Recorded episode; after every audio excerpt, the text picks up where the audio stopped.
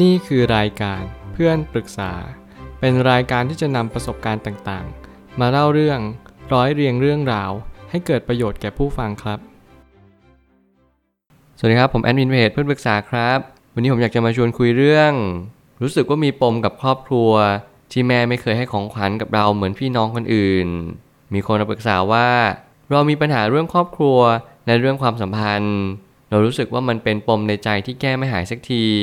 ก่อนอื่นขอเท้าความก่อนนะคะ คือเราเป็นลูกคนกลาง มีพี่สาวหนึ่งคน และน้องชายหนึ่งคนอายุห่างกันแค่ 2-3 ปี ช่วงเด็กเราเป็นเด็กเรียนดีตั้งใจทำทุกอย่าง เพราะเราอยากให้แม่สนใจเราบ้าง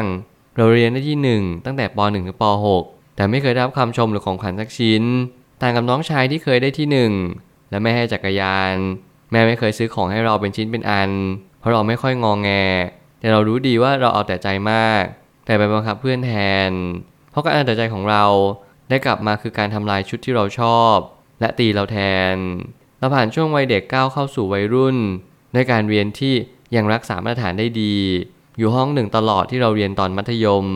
เกรดดีบ้าง ลงบ้าง แต่ไม่เคยมีปัญหาหนักๆ ต่างกับพี่สาวที่ท้องในวัยเรียน และน้องชายที่เรียนไม่จบ เหมือนเราจะเข้าใจดีว่าการที่พี่สาวกับน้องชายทำแบบนั้นทำให้แม่ทุกข์ใจ แต่บางครั้งเราก็กลับมานั่งร้องไห้คนเดียวบ่อยๆ เราเลยรู้สึกอยากที่จะแก้ความรู้สึกเกลียดครอบครัวตัวเองค่ะ เรื่องราวนี้ผมมีความเข้าใจอย่างยิ่ง แล้วผมก็มีความรู้สึกว่าจริง ๆ แล้ว มุมที่เรามองเนี่ยแต่ละคนนั้นจะมีมุมของตัวเองที่แตกต่างกันไปบางก็มีความเข้าใจชีวิต บ้างก็มีความไม่เข้าใจชีวิต บ้างก็ตามใจคนอื่น บ้างก็ตามใจตัวเอง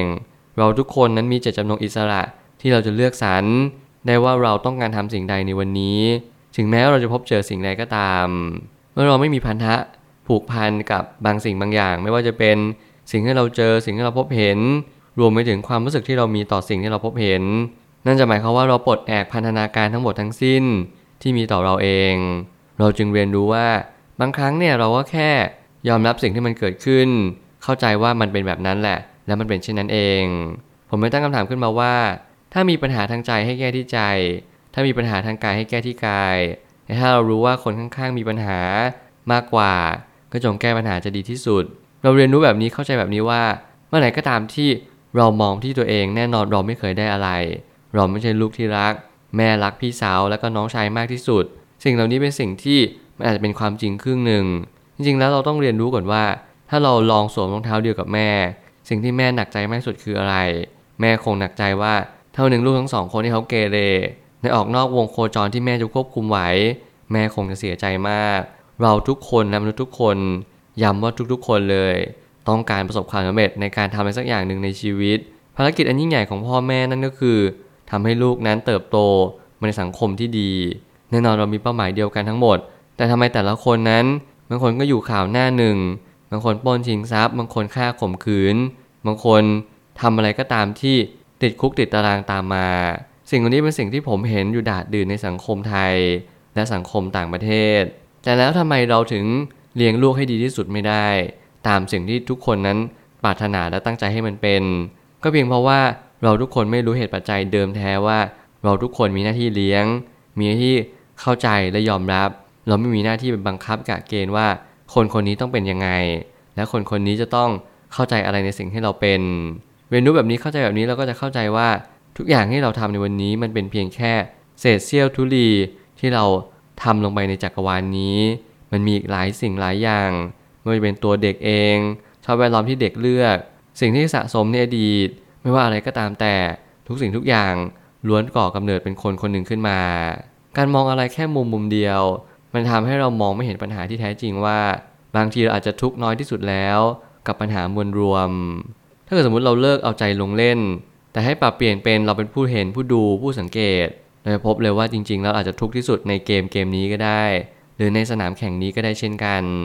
สิ่งนี้เป็นสิ่งที่เน้นย้ำว่าบางครั้งเนี่ยเราเอาใจลงเล่นมากเกินไปแล้วเราก็หลงลืมสิ่งที่สำคัญที่สุดในชีวิตว่า เรานั้นก็เป็นคนธรรมดาคนหนึ่ง เรามีสุขมีทุกข์อยากได้สุขอยากหนีทุกข์เป็นเรื่องปกติธรรมดา ถึงแม้เราจะอยากได้อะไรมากมายแค่ไหน แต่ผมก็เชื่อทุกๆ คนได้ในสิ่งที่ตัวเองทำทั้งหมดทั้งสิ้นแล้ว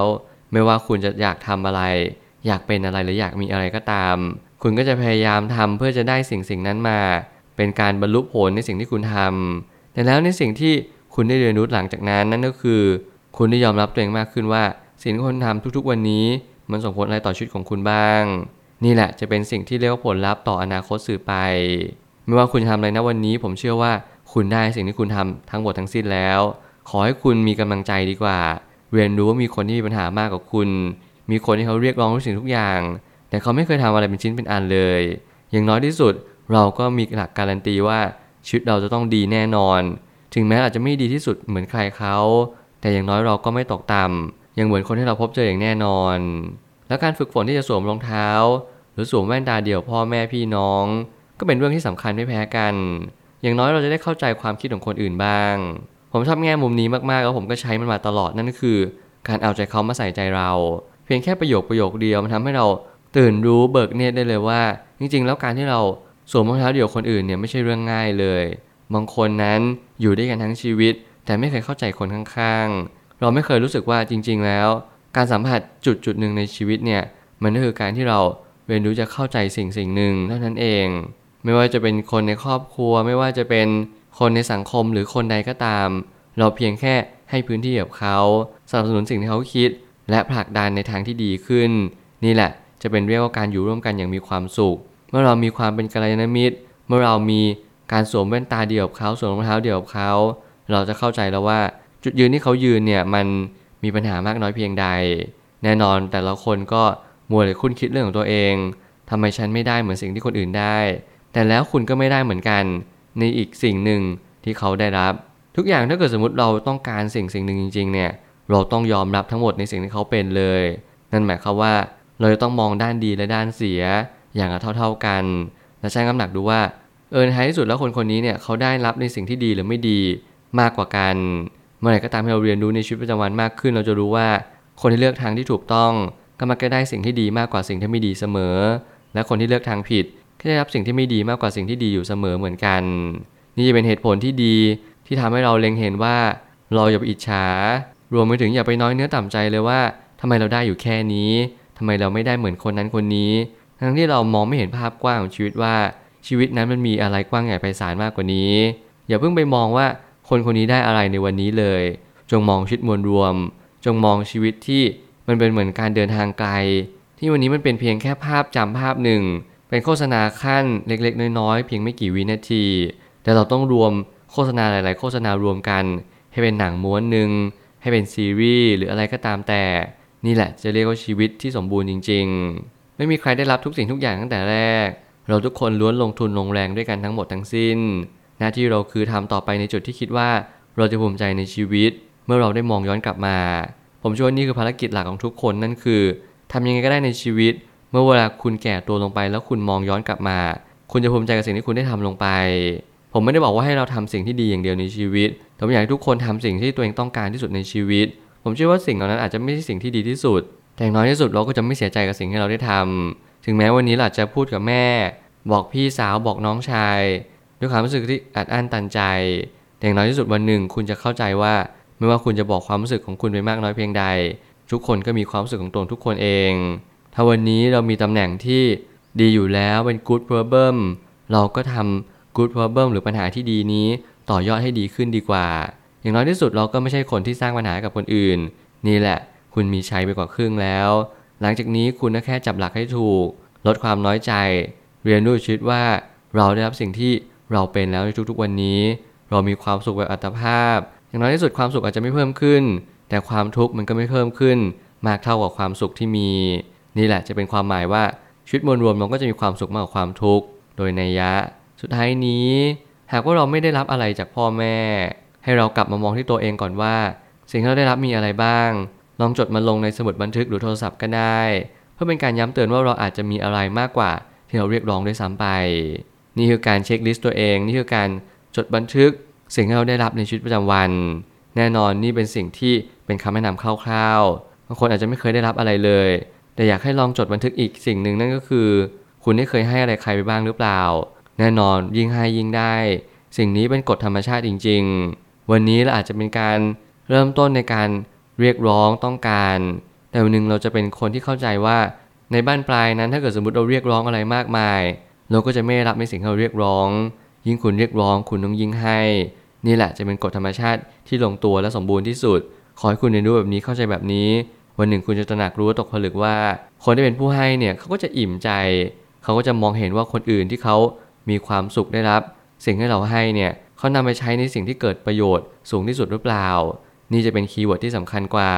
อย่ามามัวนั่งสนใจเลยว่า วันนี้ฉันได้รับอะไร เพราะถึงฉันได้รับอะไรก็ไม่เท่ากับฉันรู้สึกอะไรกับสิ่งที่ฉันได้รับจริง ๆ หรือเปล่าและถ้าเกิดสมมุติว่าคุณต้องการได้รับจริง ๆ ขอให้คุณสร้างสิ่งนั้นด้วยตัวของคุณเอง ลองทำมันดู ลองเริ่มต้นในชีวิตประจำวันที่คุณมีสกิลหรือทักษะใด ๆ ก็ตาม เพื่อให้คุณได้มีความสุขในชีวิตเพิ่มมากขึ้น ผ่านตัวของคุณเอง และความภูมิใจทั้งหมดทั้งมวลนี้ จะมาประเดบังที่คุณอย่างแน่นอน ผมเชื่อว่าทุกปัญหาย่อมมีทางออกเสมอ ขอบคุณครับ รวมถึงคุณสามารถแชร์ประสบการณ์ ผ่านทาง Facebook Twitter และ YouTube และอย่าลืมติด Hashtag เพื่อนปรึกษาหรือ f r ร e n d t a l k a ด้วยนะครับ